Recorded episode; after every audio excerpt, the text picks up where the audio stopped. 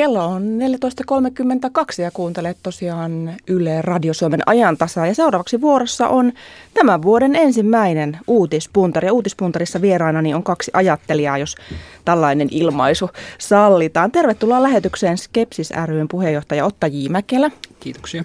Ja Vapaa-ajattelijoiden liiton puheenjohtaja Petri Karisma. Kiitos, kiitos. Ää, aloitetaan ihan siitä, että mitä te teette. Siis Skepsis on skeptikkojen perustama tieteellinen yhdistys, jonka tarkoituksena on edistää muun muassa kriittistä ajattelua. Näin sanotaan teidän nettisivuilla. Skepsis tunnetaan muun muassa huuhaa-palkinnosta, mutta millä tavalla edistetään kriittistä ajattelua? Otto Iimäkelä. Tavallaan kysymys on kuluttajan valistuksesta. Mitä, miksi on syytä pitää joitain asioita toteena ja miksi jotain asioita voi pitää ihan suoraan huuhaana? Miksi esimerkiksi horoskoopit ovat melko lailla sitä itteensä? Onko kriittinen ajattelu aina negatiivista?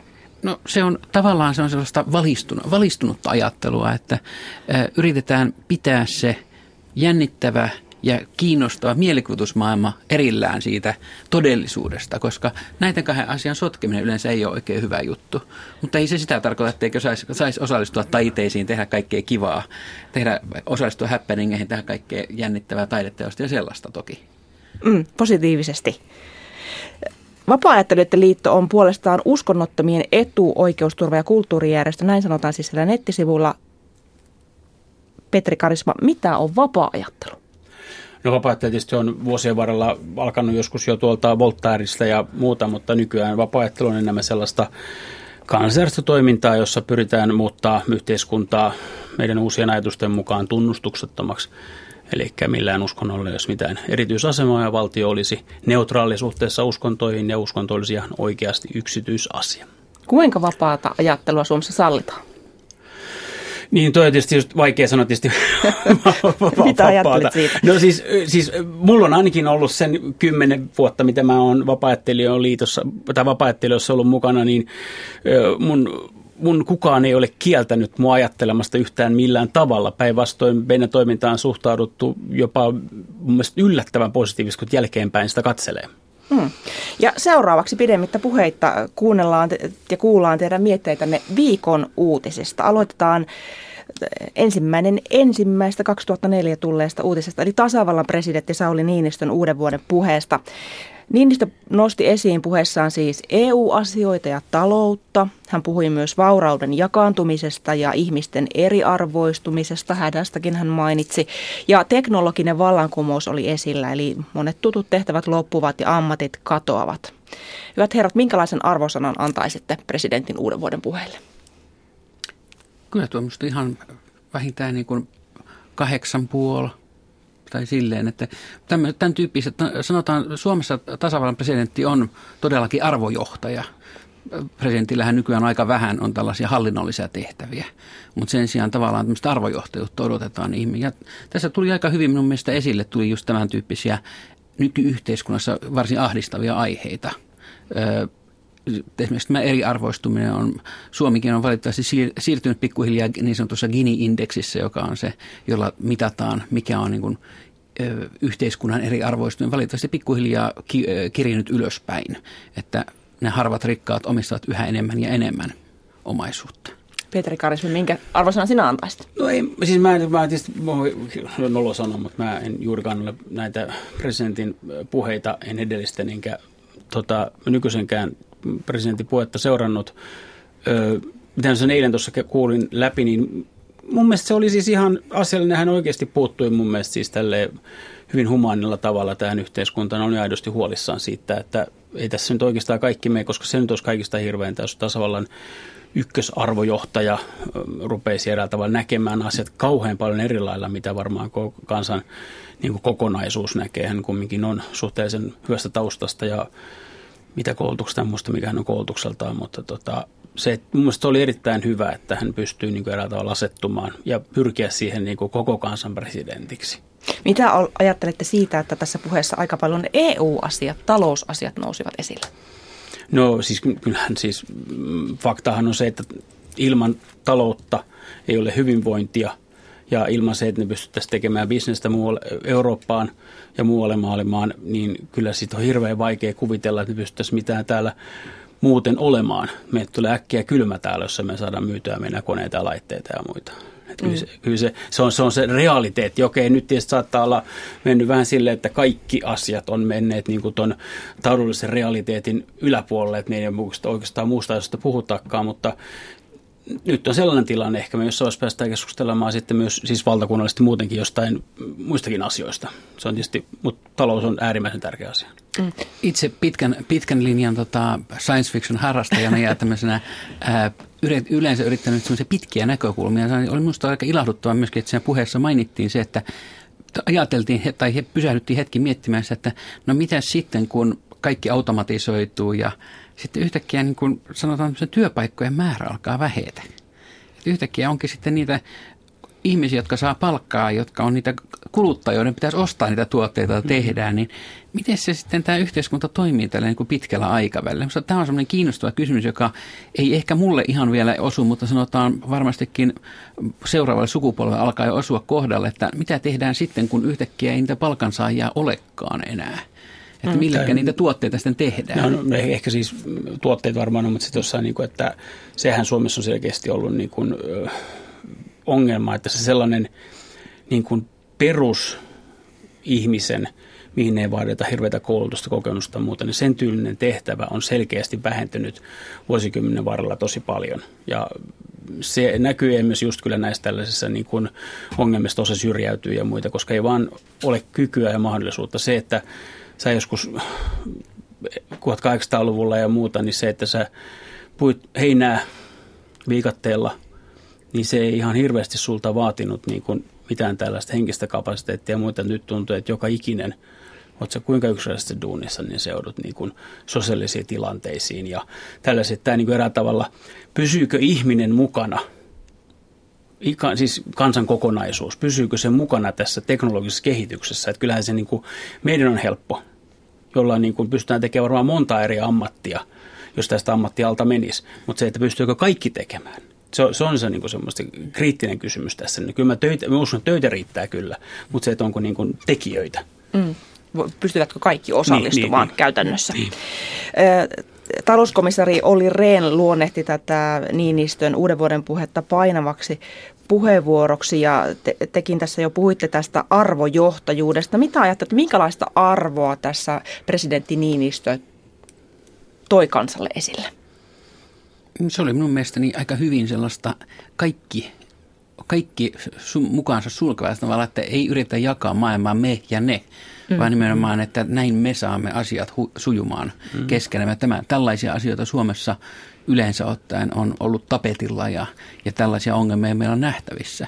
Se tavallaan se yhteneväisyys siinä, mm. siis, koska tässä, tässä niin kuin kuitenkin yksi kysymys on se, että syntyy tämmöisiä juopia, mun mielestä oli nähtävissä esimerkiksi mm. itsenäisyyspäivänä Tampereella. Kyllä. Oli se, että niin kuin oli joukko ihmisiä, jotka selvästikään eivät kokeneet kuuluvansa niihin, jotka pääsevät itsenäisyyspäivän tanssiaisiin oli, oli ihmisiä, joilla ei ne oikein selvää sanomaa ollut, mutta selvästi he tulivat, kokivat olevansa poissuljettuja. Jotain puuttui. Mm. Jotakin puuttui, jotakin oli ongelmaa.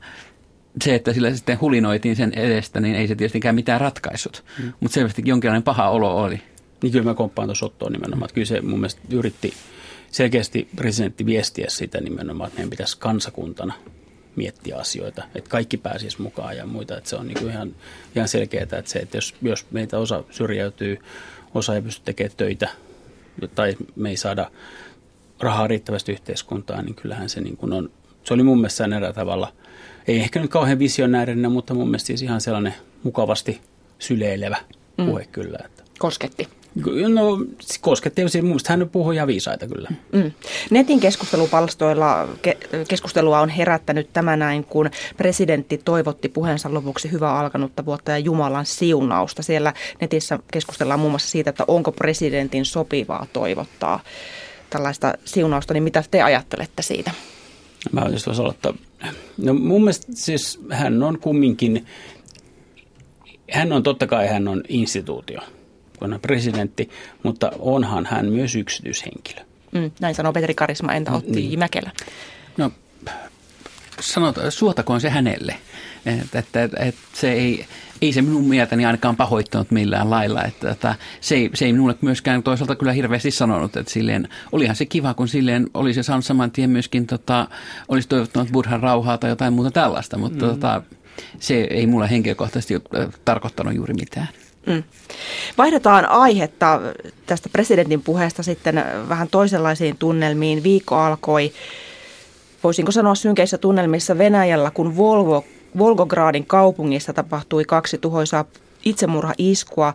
Yli 30 ihmistä sai surmansa ja kymmeniä loukkaantui näiden pommi-iskujen seurauksena. Ja iskujen vuoksi maan turvatoimia kiristettiin ja presidentti Vladimir Putin itse asiassa vakuutti omassa uuden vuoden puheessaan, että Venäjä tuhoaa täysin terroristit.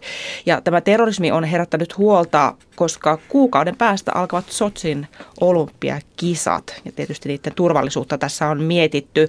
Mitä ajattelette, hyvät herrat, onko huolta että onko aihetta huoleen kisojen turvallisuudesta? No, tuo semmoinen maalitaulu, tuommoiset olympi- kansainväliset olympiakisat silleen. Mm. Jää vain jättämään Münchenin esimerkiksi olympialaiset ja siellä meni asiat pahasti pieleen ja seuraukset oli ikävät.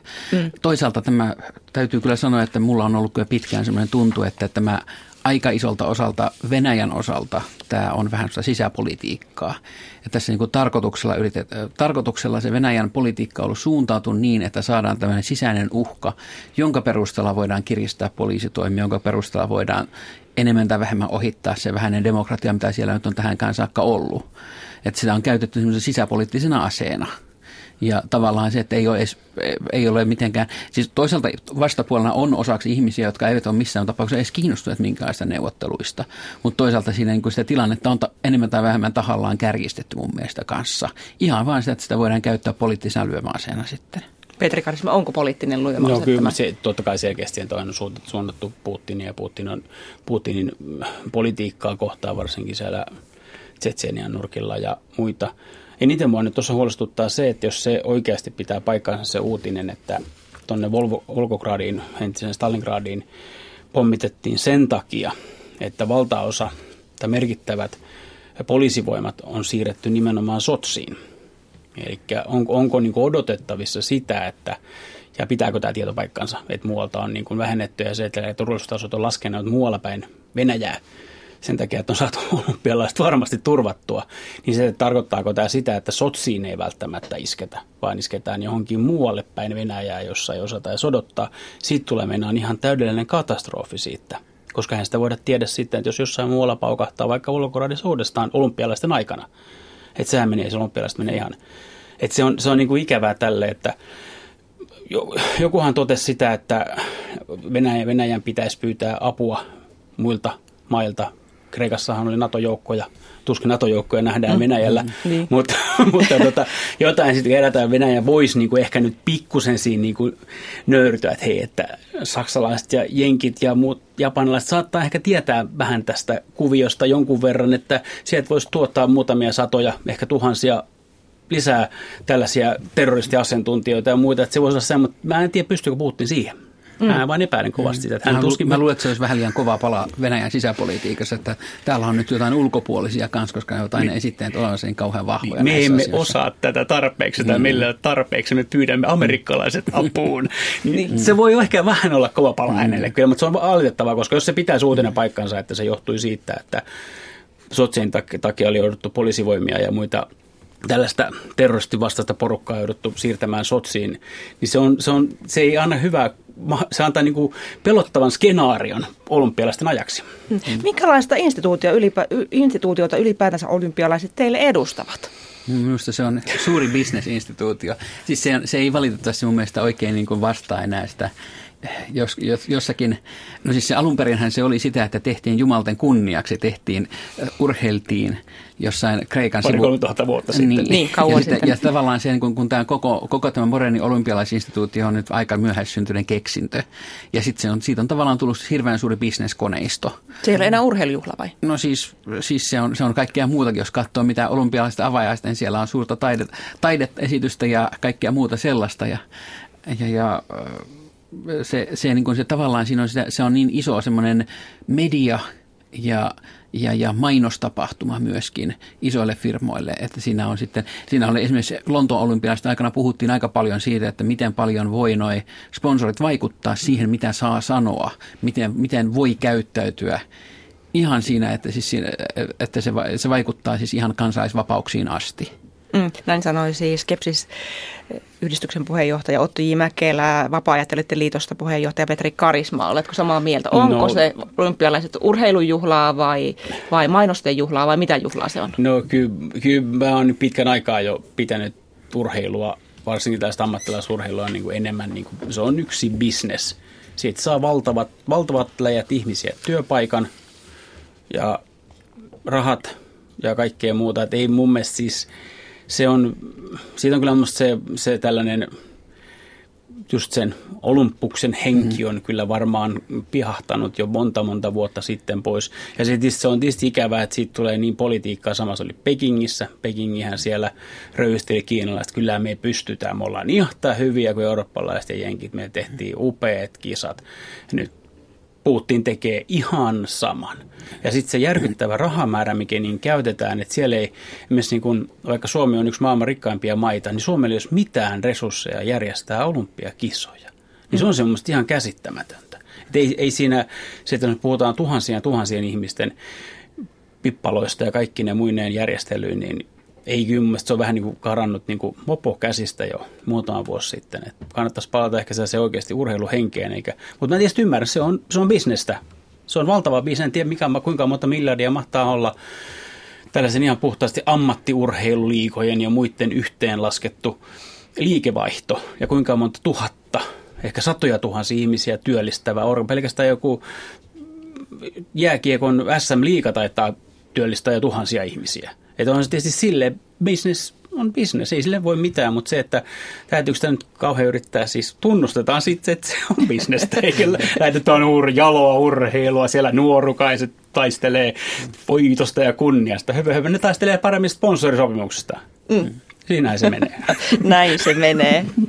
Mit, seuraatteko olympialaisia? Aika, Katsotteko ollenkaan televisiosta? Aika, aika vähän tulee seurattua mm. urheilua, että se, kun se, siinä rupeaa tavallaan, tavallaan mun mielestä niin kuin yksi tämmöinen ongelma, joka mun mielestä on nykyisessä urheilussa, jossa on hirveän, siis ihan oikeasti ammattilaisia, siis vaikka, vaikka niin olympialaisetkin on teoriassa, eivät ole ammattilaisia. Teoriassa. Niin tota, se, että niin kuin käytännössä jos siihen laita koko elämäänsä kiinni, niin eihän siellä mitään tuloksia, siis ei, et sä millekään sijoille pääse siellä.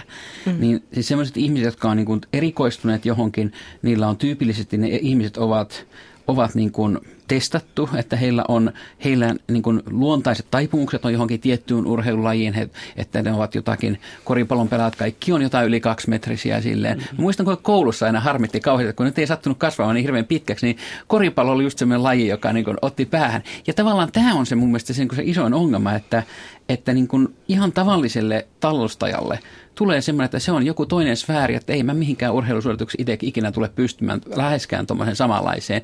Ja se on ainakin mun tyyppisen, mun luonteiselle ihmiselle se on, se on niin kuin hyvin harmittava, että niin kuin, no en mä sitten urheilijaksi rupea. Mm. Ja, siinä, ja kuitenkin silleen nykyihmisillä on hirveän tärkeää, että jonkinlaista kuntoilua nyt tekisi. Että silleen, no meillä sattuu olemaan firmassa olla, harrastetaan sählyä.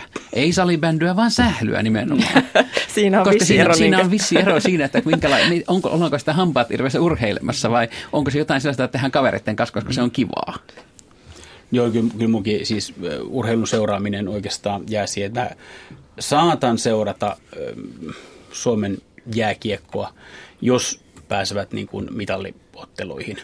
Mutta en mä, en mä oikeastaan muuta. Et sekin jääkiekossa enemmän kiinnostaa se psykologia siinä, että – kuin urheilulliset niin, ansiot. Niin, niin, kyllä, kyllä. Niin. No, tästä päästäänkin urheiluutiseen, joka aloitti tämän viikon. Entinen F1-kuljettaja Mihail Schumacher on ollut siis otsikoissa tällä viikolla loukkaannuttua vakavasti lasketteluturmassa Ranskasta. Ja Schumacheria hoidetaan Grenoblen yliopistollisessa sairaalassa parhaillaan ja hän on yhä koomassa. Ja tänään itse asiassa on hänen syntymäpäivänsä. Hän täyttää 45 vuotta. Mitä ajattelitte, kun kuulitte tällaisesta uutisesta, että hän on loukkaantunut lasketteluonnettomuudessa? No en mä, siis, no, siis en, mä seuraa F1 ollenkaan. Tietysti Suomaariin tietysti ei voinut olla törmäämättä. En mä kuullut, että eihän niin kuin näin, noin pahasti ole loukkaantunut. Mutta se on tietysti ikävää, että ihmiset tuossa ikään, mä 46-vuotias, se tuntuu aika pahalta vetää noin pahat lipat jossain. Öö, siis mun mielestä se on tietysti, se on niin kuin, Schumacher on eräänlainen rock-tähti, uskonnollinen johtaja tai mitä ikinä, ikinä onkaan. Että en mä niin pysty ymmärtämään. Mä seuraan jonkun verran sitä. Siellä oli joku pyrkinyt papin kaavussa, tota, että olisi päässyt katsomaan Suumaria lähempää ja siellä oli joutu häätämään lehtimiehet pois. Et on, on se mun mielestä yksi kaveri, joka asuu Sveitsissä, niin totesi vaan, että tämä on noloa, kun täällä ei mistään muusta puhuta kuin Suumaherista. Mm-hmm. Tämä on vähän sama asia niin kuin olympiassa rajansa kaikella, että se on kumminkin, se on valitettavaa, että sattuu, mutta täällähän kuolee ihmisiä ja loukkaantuu ihmisiä koko ajan, mutta hän nyt on, okei, okay, hän on mm.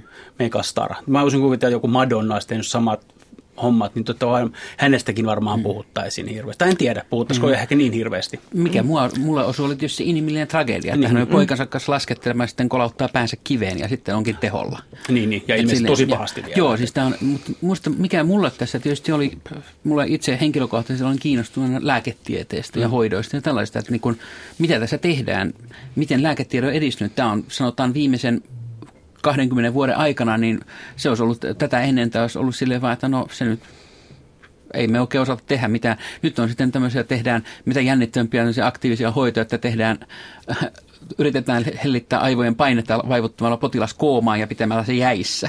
Mm. Ja muita tällaisia näin, jotka on, silleen, jotka on viime vuosina tapahtuneet edistysaskeleita. Että siis että tavallaan tätä kautta tulee se, että tämä inhimillinen kehitys tässä, että miten voidaan pelastaa ihminen, joka on joutunut mm, hirvittävään onnettomuuteen. Mutta on mm. taas Suomen kuullut sitä, että tota, suomalaisille neurokirurgeille on soitettu ja kysytty, että mitäs tälle asialle, että mitä, kuinka vakavaa se on ja muita, niin mm. ilmeisesti jokainen suurin on vastannut, että kun en ole potilasta nähnyt eikä potilaskertomusta pystynyt lukemaan, niin vaikea tästä niin kuin mennään vähän niin kuin, vähän niin kuin yli sen sfäärin, mitä mm. nyt voisi ikinä kuvitella. Niin Onko julkisuus mennyt liian pitkälle tässä asiassa?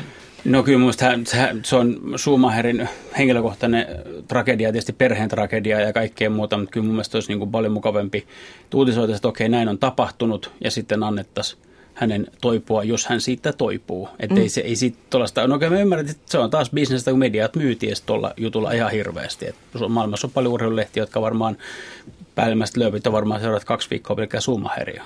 Mm. No siinä montahan samantapaista ilmiötä on ollut silleen, kun on ollut siis joku julkisuuden henkilö on joutunut onnettomuuteen mm. tai jotain muuta vastaavaa, niin tämän samantapaisia ilmiöitä tapahtuu. Että, että, kai tämä on osa sitä nykyelämää, että, mm. että tämmöinen hirmuinen kameraseuranta sitten tulee joka paikkaan. Muistan, muistan kuinka niin kuin joku äh, Englannin kuningashuoneen entinen henkilö kuoli ja kyllä, sitten siitä kyllä. seurasi loputon loputon mediamyrsky ja sitten en ole vielä kuullut ensimmäistäkään salaliittoteoriaa Tata Schumacherin onnettomuuden tiimoilta. Ei ole keretty vielä tekemään. Mutta silleen, niin kuin, että, että niin kuin, pitäisi vain keksiä joku selitys, mikä se olisi, että miksi hänet, miksi hänet ajettiin tällaisen onnettomuuteen. Mm, ja annamme hänen ja toivomme hänelle parantumista sinne Grenoblalaiseen sairaalaan. Jos on puhetta riittänyt Schumacherin onnettomuudesta, niin sää on ollut toinen otsikoissa itse asiassa jo pidemmän aikaa, mutta myös tällä viikolla, siis tällä hetkellä Britanniaa lähestyy poikkeuksellisen ankara talvisää ja puolet Yhdysvalloista on talvimyrskyn kourissa, mutta täällä Suomessa sitten päivitellään tätä lumetonta talvea, siis täällä Etelä, Etelä-Suomessa. Kuinka paljon te seuraatte sääuutisia? Koskettaavatko ne millään no tavalla? No kyllä tänään kieltämättä, tänään ja eilen oli näitä uutisia, kun oli kanttareilla ja löydetty ja Orvokki oli kukkinut ja sitten joku muukin kukka, mä muista mikä kukka nyt se on niin se, että tämä niin on sen silleen vähän, että totta kai sen mä tiedän, että Orvokki on sellainen, että se tietysti kestää pakkasta vähän sen, mutta tota, se, että jos oikeasti niin tässä tammikuun, voidaan sanoa, että Orvokki tammikuussa kukkii, niin eikä se nyt ei, totta kai sää vaihtelee paljon, se on ihan siis normaalia, mutta tota, se, että vaihtelee näin paljon, niin on se vähän omituista. Sanoo Petri Karisma, entä Otti Mekellä? No, tässä on tullut seurattua tietysti tätä pitemmällä aikavälillä jälleen kerran tätä, kun on ollut puhetta ilmastonmuutoksia tällaisesta. Tähän ei tietysti yksittäinen tämmöinen sen enempää kuin se, että tulee paljon lunta, on tullut edellisenä vuonna, niin ei se mitään osata sitä ilmastonmuutoksesta, mutta kyllä se nyt tavallaan siis tämmöisiä niin kuin epätavallisen laajoja niin kuin epätavallisia sääilmiöitä. Silleen Australiassa on ollut yksi kuumimmista kesistä kautta aikain. Taisi olla niin, että se oli niin kuin mittaus koko niin kuin mitatulta ajalta kuumin kesä ollut Ni, nyt. Silleen. Ja silleen, että niin, äh, sitä niin kuin, se on tavallaan on helppo niin kuin ajatella, että okei, tämä on ehkä osa tätä sää, sääjärjestelmien muutosta, jota tässä on. Sitä toivoisin, että se ei olisi tietenkään eihän siinä toisaalta viime talvenahan, oliko se nyt, tuli lunta sitä aivan hulvattomasti kerralla. Ja sitten, sitten päiviteltiin sitä. Sitten päiviteltiin sitä, siinä, että se, sehän riippuu kovasti. Tässä on nyt ollut semmoinen säätyyppi tuossa Atlantilla, että sieltä tulee matalapainetta koko ajan mm. Englannin yli tänne mm. päin. Ja se että, se, että jos se nyt sitä kääntyy niin, että sieltä alkaakin yhtä, yhtäkkiä navan yli tulla äh, kylmää ilmaa tänne, niin äkkiä tänne hupsahtaa metri lunta tänne rannikkoalueelle. Se on tuossa se, se, on, niin on se, että niin tuntuu, että se, sehän, yleensähän sää on lämpö, tal, talven lämpötila, tämä summa, se on aika lähellä toisiansa. Et nythän on selkeästi käynyt ilmeisesti niin, että se vaihteluväli, am, amplituudi on siis vaihtelee ihan hirveän mm. paljon enemmän kuin keskimäärin joskus aikoja sitten. Se on niin kuin mun mielestä, että jotain ehkä on tapahtunut muutosta. En tiedä, onko mä niin ilmasto, ilmastonmuutosuskovainen, mutta ei tämä nyt ihan siis ei tämä ihan siis mun mielestä siihen perushajontaan ehkä enää mm. mene nämä jutut. Että. Mm. Täytyypä käydä sienimetsällä kokeilemassa, jos siellä löytyy Vieläkö Kantarelle on? Siellä on itse asiassa ikkunasta näkyy, että valtavan harmaa keli on Helsingissä Pasilassa tällä mm. hetkellä, että siellä melkein taskulampun kanssa saa niitä Kantarelle ja olla etsimässä. Ajantasan uutispuntari päättyy tähän. Tässä oli siis vuoden 2014 ensimmäinen uutispuntari ja uutispuntari vieraina olivat Skepsis rystä puheenjohtaja Otto J. Mäkelä ja Vapaa-ajattelijoiden liitosta puheenjohtaja Petri Karisma. Kiitoksia hyvät herrat Kiitoksia. Kiitoksia. Kiitoksia.